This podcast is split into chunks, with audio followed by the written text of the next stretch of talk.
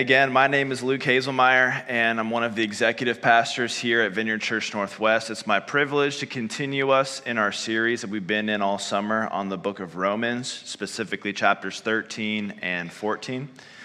And so, or sorry, 12 and 13. And so we've only got a couple weeks left of our study of Romans, and we're going to be looking at verses 5 through 7 this morning. We took a brief pause from. Uh, uh, in the series last week when we had our guest speaker named Leif Hetland here. Leif brought, he was great. He brought a powerful message on who we are and our identity. And so I want to encourage you if you missed that one, or if maybe you're here for the first time and you would like to hear that message, you can find it on our podcast or on our Facebook. Leif is Norwegian, um, so he's, and he's just, he was really fun and interesting to listen to. So I would highly recommend that message. But like I said, we're going to be continuing on in verses 5 through 7. And the topic is actually part two to a message that Van Cochran, our senior pastor, gave two weeks ago, which was on uh, honoring governmental leaders. And so we're going to continue talking about honoring government. And as we go into this, I want to just ask this question Have you ever made a decision before, and, you and the thought after you made the decision was, man, I hope that people around me don't judge me by this decision for the rest of my life? Like, have you ever done something or said something really awkward? Um, maybe you were walking up to someone you didn't know well and you were trying to make a good first impression and you just totally said something that embarrassed you. And you're like, man, I hope, please God, let them forget this first impression, right?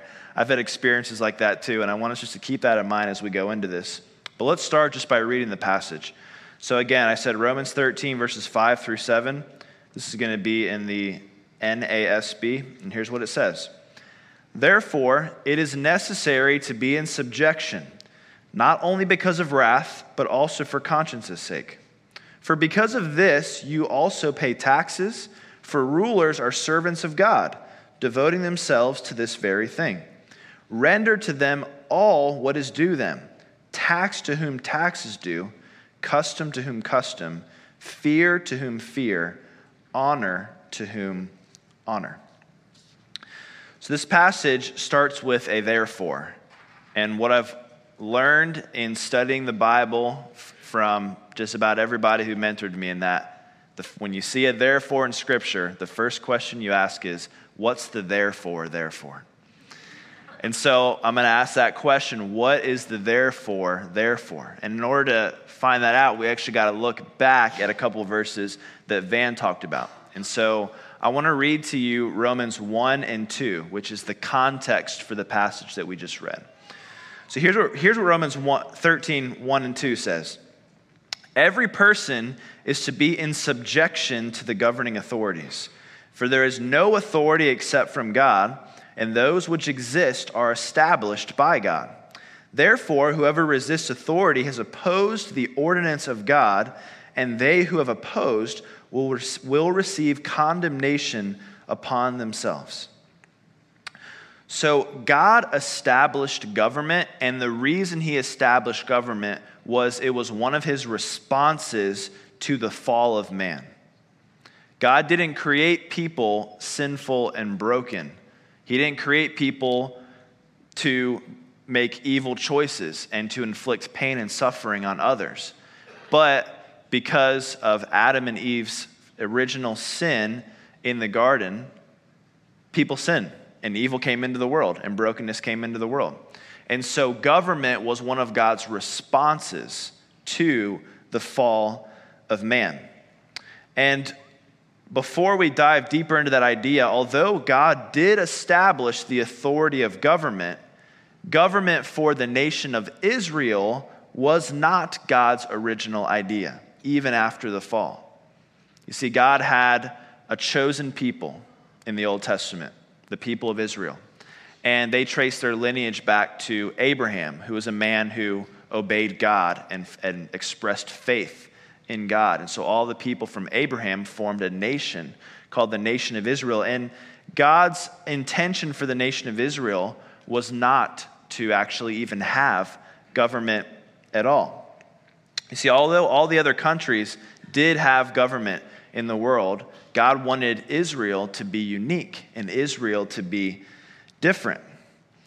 Um, so I want to read you this quote that kind of talks about this idea. This is from a guy named Greg Boyd, and this is what it says By the time God was ready to form a nation for himself by delivering the Israelites from the oppressive rule of the Egyptian Pharaoh, every nation was ruled by someone and existed in tension with and often at war with other nations.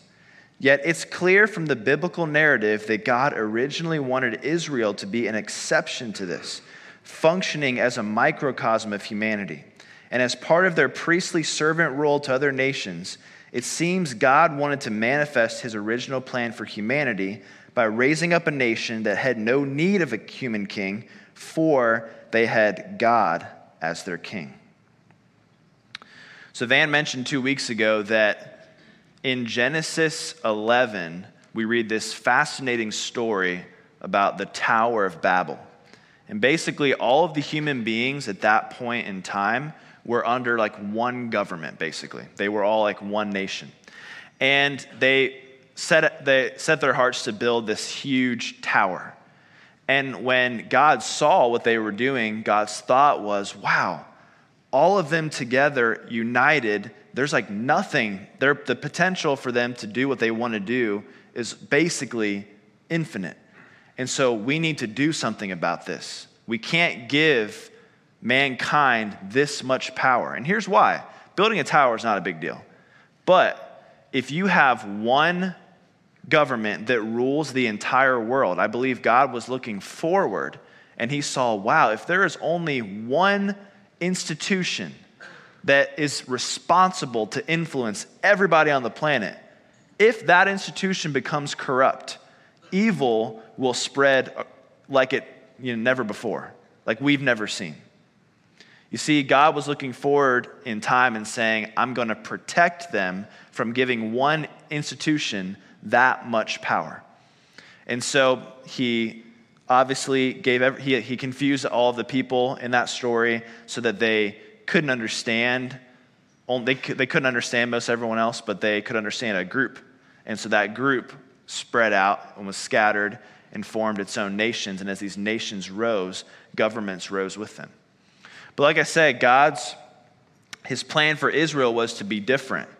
But upon Israel's insistence and rebellion towards God over and over again, saying, No, we want a king like the other nations, we want a king like the other nations, God did end up giving even Israel a king. But I share that to share the point that God's desire all along was that we wouldn't need human government, but that we'd be governed directly by Him.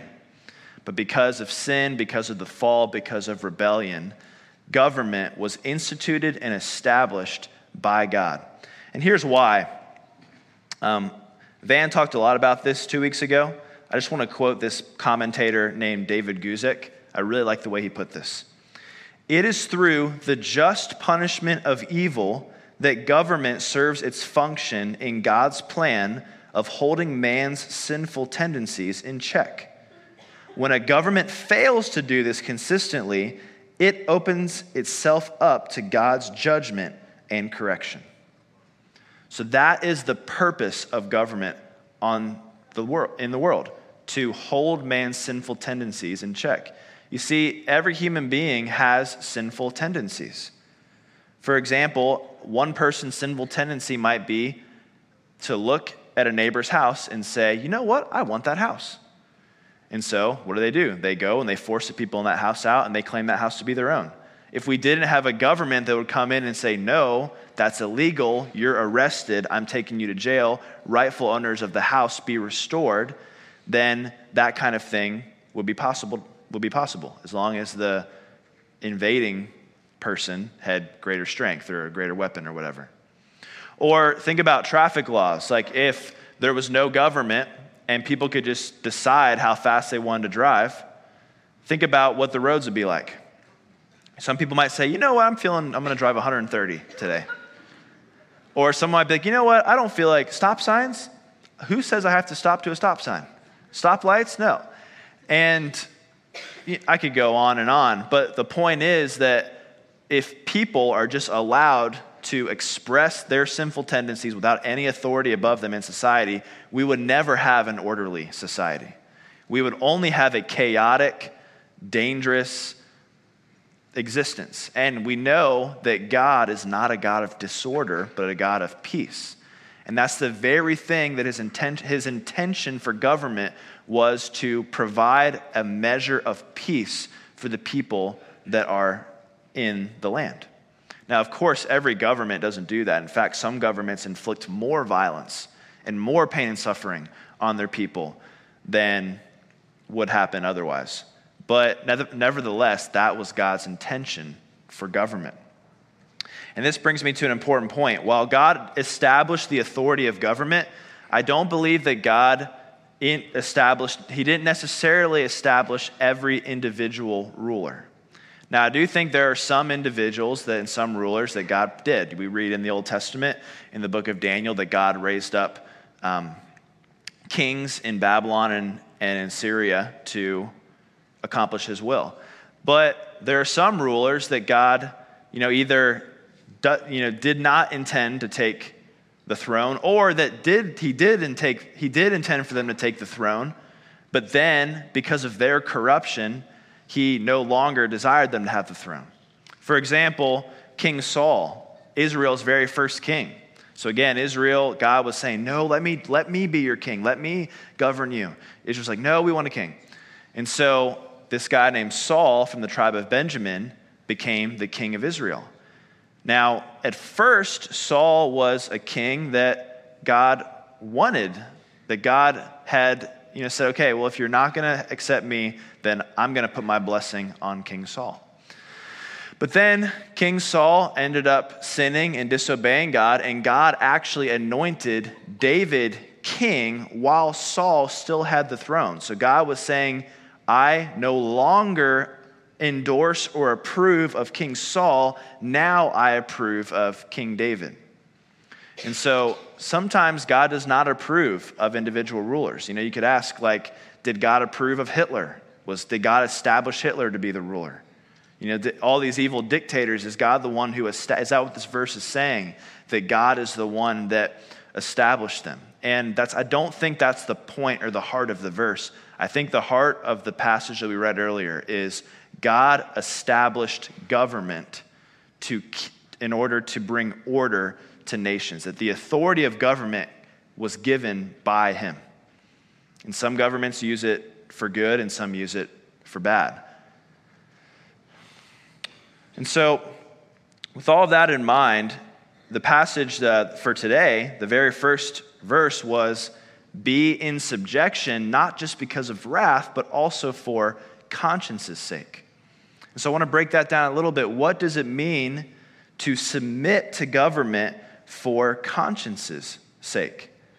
And here's what I think it means submitting for conscience's sake is submitting because you desire to honor your governmental leaders.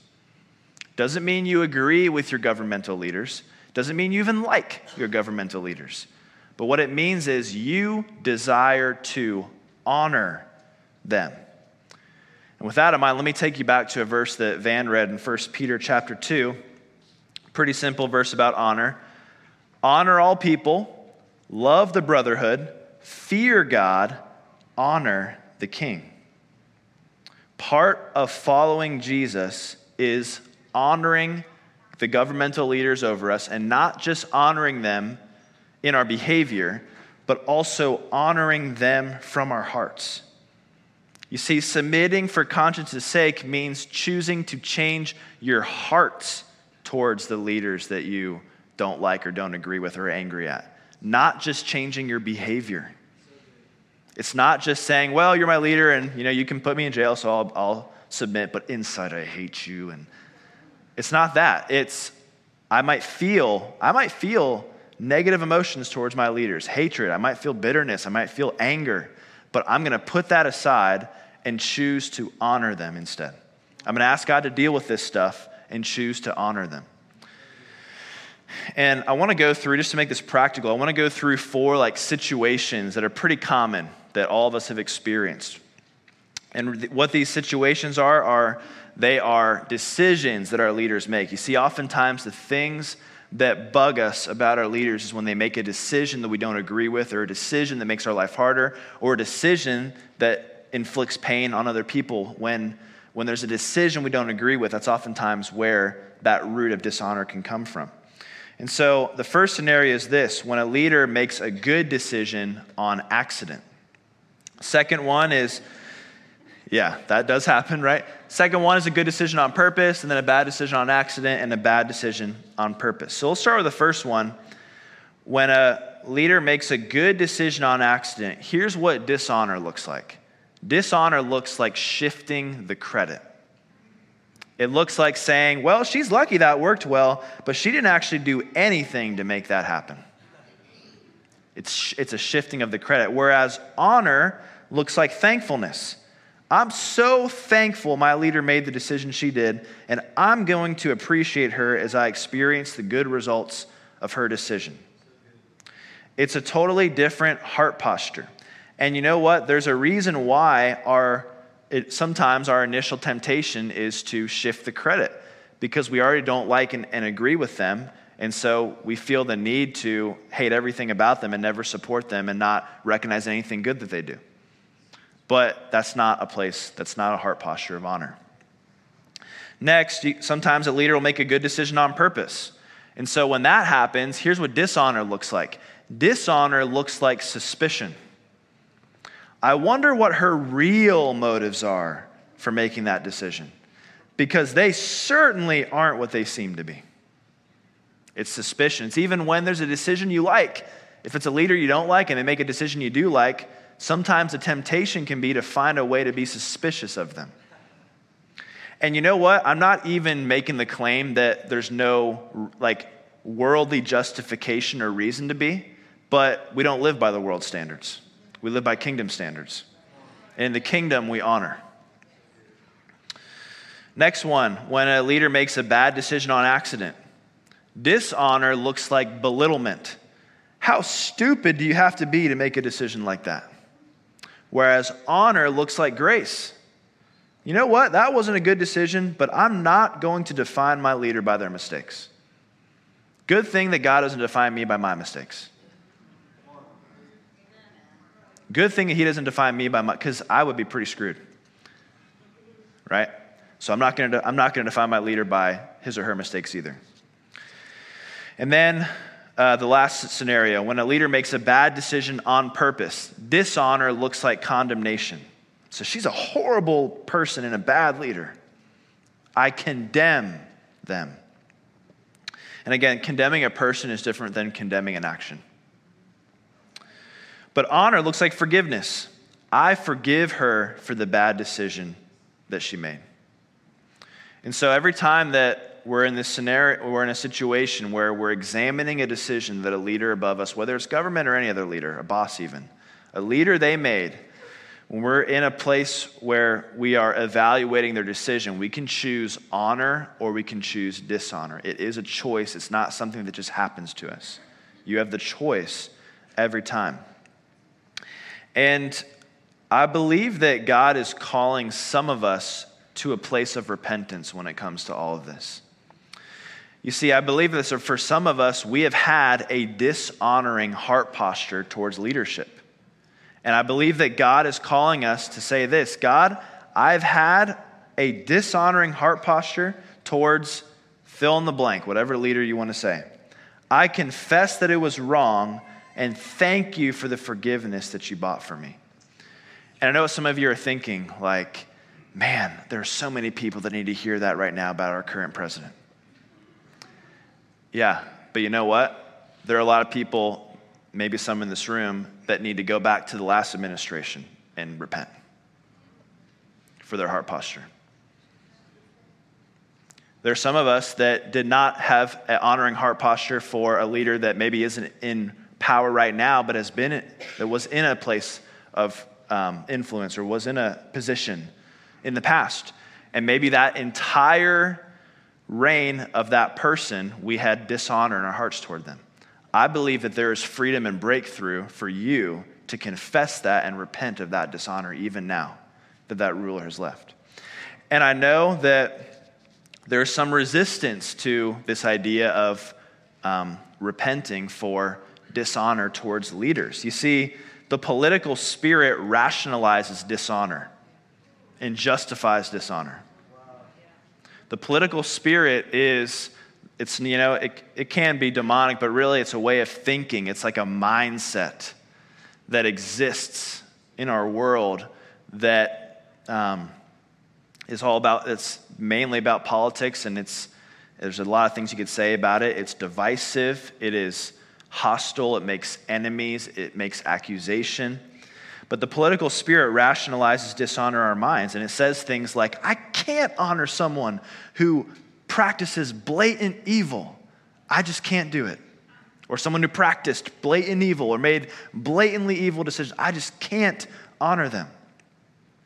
And I understand, I understand the difficulty, but I want to remind you of what Van talked about two weeks ago that when the apostles were writing these verses, honor your leaders, the leaders that they were calling the people to honor look nothing like the ones we have now.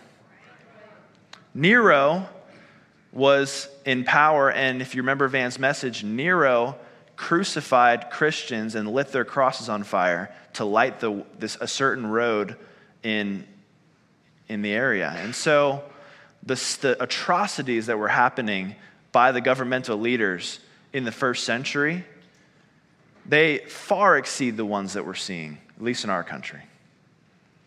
And so, but even, even that isn't the real heart of the issue. You know, we can go back and forth and we can debate and argue, but here's really the point. We're not talking about a mind problem, but we're talking about a heart problem when it comes to dishonor. And so, what we need to do is we need to get out of our minds and be like, God, I have these beliefs. They're not all sorted out yet, but I know I don't want to be dishonoring towards anybody. I want to honor the people around me. And so help me deal with this stuff. And I know the question that is very fair to ask is well, how do we stand against evil in our government while still honoring our government? And that can be a question that trips us up as we're thinking about honor. And if you're in that place, here's what I want to tell you start by giving up the need to stand against evil if you haven't learned honor yet. Learn honor first. Go to God and say, I want to learn honor. And as you learn honor, God's going to teach you what it looks like to honor and, yes, stand up against evil. But while you're still holding on to that justification, that no, I am right in calling it like, like while you're still holding on to that, it's going to be impossible for you to learn honor. so we're called to honor our governmental leaders. And then in verse 6, Paul goes on to talk about some specific issues. He says this For because of this, you also pay taxes, for rulers are servants of God, devoting themselves to this very thing. And so Jesus also affirmed this give to Caesar what is Caesar's. And so we're called to pay taxes that are put on us. Now, I do want to emphasize this truth God's intention for taxes are to restrain evil and keep an orderly society, not to make the rulers rich. So there are times where there is corruption with money and with taxes, and it's not God's desire, and it's not His will what's happening there. Um, but God does, he, he approves of government receiving money from its people. That's what we read here. And then this last verse, verse 7 render to all what is due them tax to whom tax is due, custom to whom custom, fear to whom fear, honor to whom honor. And so again, we're called to give respect and honor to those who are in authority. Now, I know a question that may have bubbled up two weeks ago or maybe bubbling up now is this Is it dishonoring to a government to rebel against a government? Like, is it, like, is it based on these messages that we've heard, is it impossible to rebel against a government while still honoring that government? And um, Van and I talked about this, and really, what it comes down to is this whether the person knows it or not, God will sometimes use a person or group of people to replace a corrupt government. That does happen. We see that with King Saul and King David. Now, if you know the story of Saul and David, you know that David outrageously honored King Saul up until the point that King Saul died. So David didn't come in and try to, he, like he was, just read the story, but um, God will sometimes use a person or a group of people. Now, um, sometimes he won't, and we don't know why. Sometimes he will uh, just leave the corrupt government in its place. And there's a whole nother, that's a whole nother sermon, whole nother conversation to have. But there are times that I do believe that God will raise up people to rebel against the government. However, that is the outlier, that is the rare rarity. And those people that do that should do it with almost a sense of regret and a sense of, oh, um, I want to honor my leaders, but I know God is calling me to do this thing that we're doing. And so honor has to be the initial heart posture. And until, again, I want to emphasize this again until a person has learned honor, we can't step into the other places of, you know, calling out evil, correcting our leaders, whatever it might be. so that wraps up the section on government. I'd love to just pray before we end. And again, I believe there are some people in here that God is calling you to repent of dishonor. And it's not because he's mad at you, it's not because he wants to shame you, it's because he wants you to experience freedom and breakthrough. And oftentimes, the thing that can be holding us back from breakthrough in our relationships or in our relationship with God is a heart of bitterness, is dishonor, is unforgiveness. And so I believe God's going to be releasing freedom this morning. And so if that is you, if you are, if you know that you've had some dishonor in your heart, whether it's now or in the past, and you want to repent of that, I just want you to agree in prayer with me. So, Holy Spirit, we want to be a people that honor.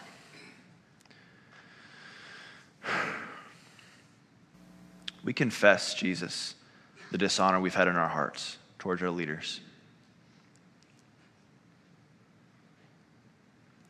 we acknowledge it was sin, it was wrong. And while we maybe had some twisted justifications, we're letting go of those. And we're saying we want to honor. We want to be people that honor first and foremost. So, would you show us how? Would you change our hearts? We know, God, we can't change our hearts on our own. Would you change our hearts? Would you make us a people that honor?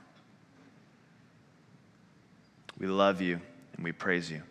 In Jesus' name, amen.